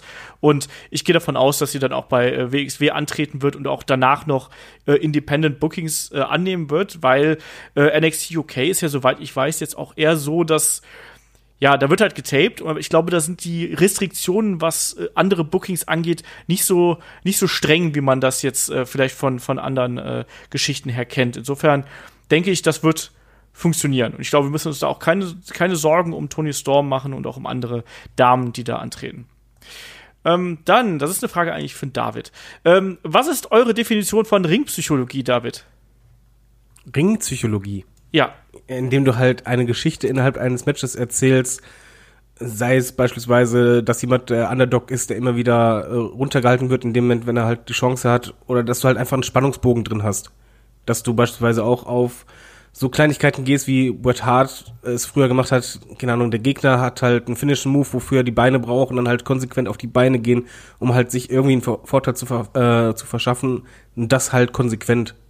Aber das ja, können nicht unbedingt viele. Es gibt halt einen Unterschied zwischen Matches, die halt ein reines Spot-Festival sind, wo man sagt, unglaublich, oder halt wirklich eine Geschichte, die dich packt, wo du halt irgendwann mal mit dabei bist und dann einfach äh, dich auf eine Seite schlägst. Genau, also ich sehe es so ähnlich. Also ich meine, Ringpsychologie hat eigentlich alles mit dem zu tun, was nicht pures Handwerk ist, finde ich. Das können kleine Bewegungen sein, das können die Geschichten sein, die innerhalb des Matches erzählt äh, werden. Das hat auch was mit den Charakteren natürlich zu tun, wie die miteinander interagieren. Äh, ganz, ganz viele kleinere Bestandteile sind das. All das, was was, was einfach, was, was du nicht sofort lernst, sondern was, was du einfach in deinem Match ausdrückst und was äh, auch bei den, bei den äh, Zuschauern natürlich auch im Kopf passiert. Ne? Ringpsychologie geschieht auch ganz viel bei der, bei der Aufnahme von Wrestling und beim Verstehen von Wrestling und beim Sehen von Wrestling. Ich glaube, sehr ja.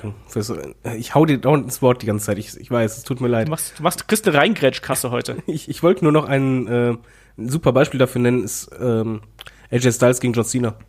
Das erste Match die haben da komplett auf Ringpsychologie gesetzt. Es ist noch nicht viel passiert, aber einfach dieser Gedankengang, wer ist der Bessere und Co., das haben sie halt komplett durchgezogen und es waren halt nicht nur die Moves, die halt interessant waren, sondern halt einfach die Geschichte, die da erzählt wurde. Ja. Kai, möchtest du was ergänzen? Nee, also alles, was ihr gesagt habt, habt unterschreibe ich. Sehr gut. Der Volker hat auch noch gefragt, wie das mit Killer Kelly ist, äh, ob die jetzt auch dauerhaft bei WWE angestellt ist. Und ich glaube, für die gilt genau dasselbe wie für Tony Storm. Ich habe die Fragen blöd sortiert. Die finde ich im äh, Übrigen Hammer, ne? Also als Nicht-Indie-Fan, äh, das ist so einer von den Namen, die mir sogar immer mehr bekannt wird und wo ich zuletzt geguckt habe, die hatte sich aber stark verbessert. Kann das sein? Ja, Kelly ist super. Kelly hat ja. einen unfassbaren Sprung gemacht. Ja, also, also der traue ich das zu, dass sie da mal in WWE Main Roster reinkommt ja, jetzt ist er erstmal bei NXT UK und dann äh, wird man mal sehen, äh, wie das dann mit ihr weitergeht. So, also, also ich finde es halt krass, was die für eine Entwicklung gemacht hat innerhalb eines Jahres. Das muss man sich mal überlegen, dass die ja vor einem Jahr noch irgendwo in Portugal gegen, gegen Männer gerestelt hat, so hin und wieder mal. Und das auch nur ganz selten. Also ich habe nachgeschaut, die hat im äh, Jahr 2016 drei Matches bestritten und davor kein einziges. Ähm, letztes Jahr irgendwie 22 und dieses Jahr 62 oder so. Und dass die jetzt schon auf diesem Niveau agiert, äh, das ist schon, es ist schon sehr ordentlich. Ähm, dann haben wir noch eine, eine äh, WXW-Frage vom Tobi, ähm, weil im Anfang Oktober steht ja äh, die World Tag Team League an und da sind ja äh, wir alle drei zugegen und äh, ich weiß, dass David da nicht so 100% im Produkt ist, deswegen frage ich erstmal an Kai. Ähm, Tobi fragt, wie gefällt euch das Teilnehmerfeld der World Tag Team League? Ah, ich bin so ein bisschen, ein bisschen äh, hin und her gerissen. Also man, man hofft ja auch immer so dieses auf den, auf die große Ankündigung oder sowas. Und ähm, es waren halt auch dieses Jahr viele dabei, wo ich gesagt habe, so, ja, hm, ist mir relativ egal. Aussie Open fand ich jetzt nicht so besonders, obwohl die mir jetzt bei der Progress, WXW Progress Show sogar ganz gut gefallen haben. Die beiden Japaner waren mir relativ egal. Ähm, und ich sag mal so, die, die eigenen Tech-Teams, die sieht man ja eh dann das ganze Jahr über. So, und bei der Tech League ist ja immer so dieses, okay, wer sind die Fly-Ins? Obwohl ich dann trotzdem sagen muss, ich freue mich dieses Jahr sehr auf ähm, die Lucha Bros, weil die sind ja auch so in der Indie-Szene gerade super heiß. Und jetzt wirklich nochmal die letzte Ankündigung, äh, das Tag-Team von Jeff Cobb und Angelico, fand ich auch nochmal sehr cool. Aber trotz, also, wie gesagt, man ist halt immer so dieses, ja, ich will den großen Namen haben. Ne? Mm. Von daher ist es so ein bisschen, ich freue mich auf jeden Fall darauf und es wird wieder gutes Wrestling, aber ich weiß auch nicht, was man erwartet, aber es ist immer so dieses, was, was gibt's noch Größeres, was man hätte einladen können, sage ich jetzt mal. Die Young Bucks, es sind immer die Young Bucks. Es sind eigentlich immer die Young Bucks, oder? ja, aber ich nein, weiß, aber was ich meine, ich oder? Ja, natürlich, klar. Äh, David, wie ist es bei dir? Ich weiß, du bist, äh, was den Namen angeht, wahrscheinlich jetzt gar nicht so firm, aber ähm, hast du dich da schon vorab informiert und äh, wie scharf bist du auf den Event? Ich bin mega scharf auf das Event, allein schon, weil meine Frau mit dabei ist.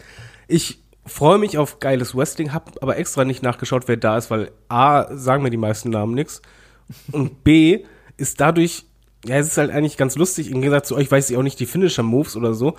Aber die Spannung ist dadurch einfach eine andere. Mhm. Da ist der kleine David auf einmal wieder ein Mark.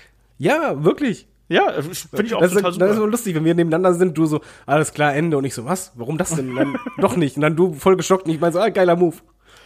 Ähm, also ich finde das, das Teilnehmerfeld dieses Jahr auch echt extrem spannend. Ich meine, letztes Jahr hatten wir ja mit so Teams wie den Briscoes und ähm, und, äh, und Homicide und äh, Loki da, da hatten wir so ein paar Unbekannte. Also ich meine, jetzt nicht die Briscoes, aber ich wusste nicht genau, wie zum Beispiel Homicide und Loki äh, funktionieren. Ich wusste nicht genau, wie die Spirit Squad funktioniert. Muss man mal sehen. LX aber ich finde zum Beispiel dieses LX war, ja. Also da, die haben mich ja auch komplett überzeugt, ja. aber die hatte ich bis dahin auch kaum gesehen. Ähm, ich, mich haben Aussie Open jetzt zuletzt auch überzeugt. Ich finde äh, Team Suplex, also äh, Jeff Cobb und Angelico, übrigens Jeff Cobb, äh, frisch gebackener äh, Battle, äh, Stimmt, also Bowler-Sieger, Battle recht, ja. ja. ja. Und die finde ich beide geil. Ich finde ich find Angelico cool. Ich Jeff Cobb finde ich highly underrated, um es mal so zu sagen. Den finde ich genial. Ähm, die eigenen Talente, finde ich, haben sie da gut eingebunden. Ähm, und natürlich, wir haben, wir haben in einer Gruppe Ringkampf und die Lucha Bros. Wie cool ist das denn? Also, das kann richtig spannend werden. Und die Japaner, weiß ich nicht genau, wo ich die zuordnen kann. Ich habe, äh, ich glaube, Hashimoto war mal vor ein paar Jahren da, da habe ich ihn auch gesehen, da war der aber noch klein und unscheinbar. Ähm, und äh, den, die Calamari Catch Kings finde ich cool, weil ich mich echt drauf freue, Jonathan Gresham mal wieder Ich bin einfach gespannt wirklich so. auf die Aktion, wenn dann irgendwie ähm, Chris Brooks und Angelico im Ring stehen und irgendwelche lustigen Momente kommen, weil die beide wirklich drei Meter groß sind und irgendwie so aus, aus jeder Ecke Rope Break kriegen oder sowas. Da müssen die aber erstmal weiterkommen, weil die sind ja in verschiedenen Gruppen. Ja, schaffen die. Obwohl, na, ich glaube, dass äh, Brooks rausfliegt. Ja, da bin ich mir auch relativ sicher. Aber gibt es eigentlich wieder gespannt. ein Titelmatch und so ein Haupttitelmatch am Ende vom Samstag? Ja, natürlich. Da gibt's den äh, Three-Way natürlich mit äh, Andy, Ilya und da? Bobby. Genau, stimmt, genau, die drei. Uiuiui. Ja, und natürlich gibt's noch Femme Fatale und es gibt ein Hair vs. Hair Match zwischen Jon Simmons und David Starr. Also mal gucken, wer da die restlichen Haare lassen muss, muss man so Man kann sagen, die restlichen ist bitte unterstrichen. Ja, absolut. Naja, aber äh, ich bin mal gespannt, wie das, äh, wie das ausgeht. Wir sind auf jeden Fall vor Ort in geballter Stärke. Shaggy ist ja da auch äh, da. Ich glaube, Chris ist der, Chris und Ulrich sind, glaube ich, die beiden einzigen, die dann quasi von uns nicht da sind. Äh, beide aus äh, räumlichen Gründen mehr oder weniger. Äh, ich freue mich auf jeden Fall darauf. Das werden wieder äh, drei beziehungsweise dreieinhalb Tage Wrestling pur und mit ganz viel Kram. Ich bin gespannt, was die WXW da so äh, wieder veranstaltet. Es gibt ja wieder so ein Media Center. Mal schauen. Also da könnt ihr auf jeden Fall auf unserem YouTube-Kanal und auf unseren Social-Media-Kanälen gerne vorbeischauen. Und gerne ansprechen. Genau, und gerne ansprechen, äh, wenn ihr uns da seht. Ansonsten würde ich sagen, sind wir hier mit der Ausgabe durch. Ich habe noch eine Frage. Oh. Hier steht ja. eine Frage. Und zwar ja, vom, vom David via Podcast. ähm, was sagt ihr zum aktuellen Geschehen um Becky Lynch und hättet ihr erwartet, dass die Publikumsreaktionen so gewaltig sind? Nee, auf keinen Fall. Wer zuerst? Ich springe einfach rein, ist mir egal. Ähm, ich finde es echt krass, also wirklich sehr, sehr gut momentan. Und ich hätte, also diesen, ich sag mal so, diesen einen Pop, den man immer hat bei einem Heel-Turn oder sowas, ja, damit rechnet man. Aber dass sich dieser, dieser Becky-Hype jetzt schon so hält seit äh, einem Monat circa, damit hätte ich nicht gerechnet. Und ich finde es auch ziemlich, ziemlich cool. Und auch, dass jetzt so eine Becky Lynch bei SmackDown im Main Event steht und das macht wirklich Spaß. Also ich bin ja. wirklich überzeugt davon, womit ich auch nicht gerechnet hätte, weil ich dachte immer so, Becky, ja, ist ganz cool anzusehen im Ring oder sowas, aber ist nicht so der super Charakter. Und jetzt so innerhalb eines Monats hat mich total überzeugt. Ich glaube, ja. der Mitgrund könnte sein, also bei mir persönlich war es halt dieses Gefühl, endlich ist sie mal im Main Event. Weil ich immer, es waren halt immer diese vier, die hochkamen und, und, und sie war so außen vor. Und jetzt hat sie halt für mich diese, dieser Moment, wo ich einfach denke, endlich gib ihn dir jeder mal. Und ich glaube, das ist vielleicht auch bei dem Publikum so. Ich weiß nicht. Was ich halt heftig finde, dass sie als Heel so krass gefeiert wird. Und das halt nicht, weil sie Heel ist, sondern weil man einfach mit ihr mitfiebert. Ja, also ich finde, man hat sie da zum Star gemacht. Also das war zwar ein Unfall irgendwie, ich glaube nicht, dass das so geplant war, aber das ist jetzt wiederum einer dieser Fälle, wo dann WWE auch mit dem Flow geht ähm, und einfach sagt so, okay, wir, wir reiten jetzt die Welle und äh, Becky ist zeigt eine ganz andere Persönlichkeit, hat auf einmal Charisma, äh, was ich vorher nicht erwartet hätte und ist, ich sag's ganz ehrlich, momentan wahrscheinlich der größere Star als Charlotte. Also weil sie einfach in der Fehde äh, so dominant ist und auf einmal frisch und unverbraucht wirkt und das kann jetzt eine Fehde sein, die das äh, Damen-Wrestling und die Damenszene bei äh, SmackDown erstmal langfristig verändert. Und das finde ich extrem interessant und extrem gut. Deswegen Finde ich ja, geil. Wir reden ja auch immer von, davon, dass Wrestler manchmal in der Karriere eine Chance haben oder zwei Chancen und die müssen sie nutzen. Ja. Aber Becky habe ich genau das Gefühl, dass die auf diese Chance gewartet hat und die es komplett nutzt. Genau das. Ja, ich finde super und ich freue mich da äh, sehr für Becky und äh, bin mal gespannt einfach, wie sich das weiterentwickelt, weil das ist derzeit wirklich auch ein Grund für mich, äh, SmackDown zu schauen, weil ich einfach wissen möchte, wie geht das weiter. Und das äh, hat man heutzutage ja nicht mehr so oft, um es mal so zu sagen. Ne?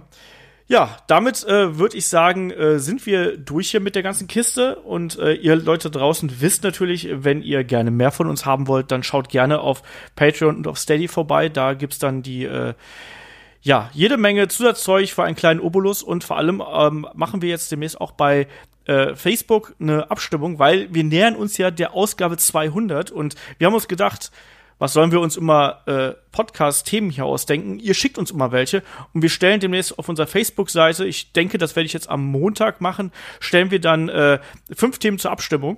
Ich hoffe, das funktioniert bei Facebook. Und dann äh, könnt ihr darüber abstimmen und könnt sagen, welch, welches Thema sollen wir als Thema 200 hier besprechen.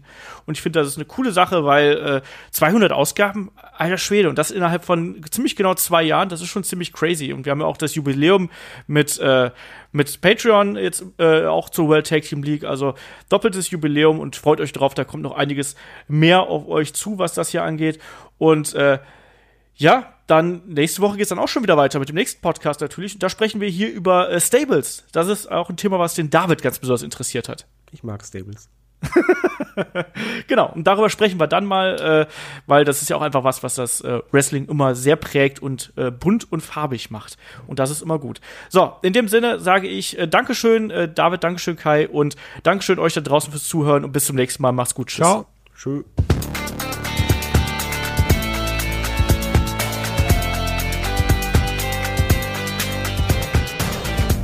Headlock, der Pro Wrestling Podcast.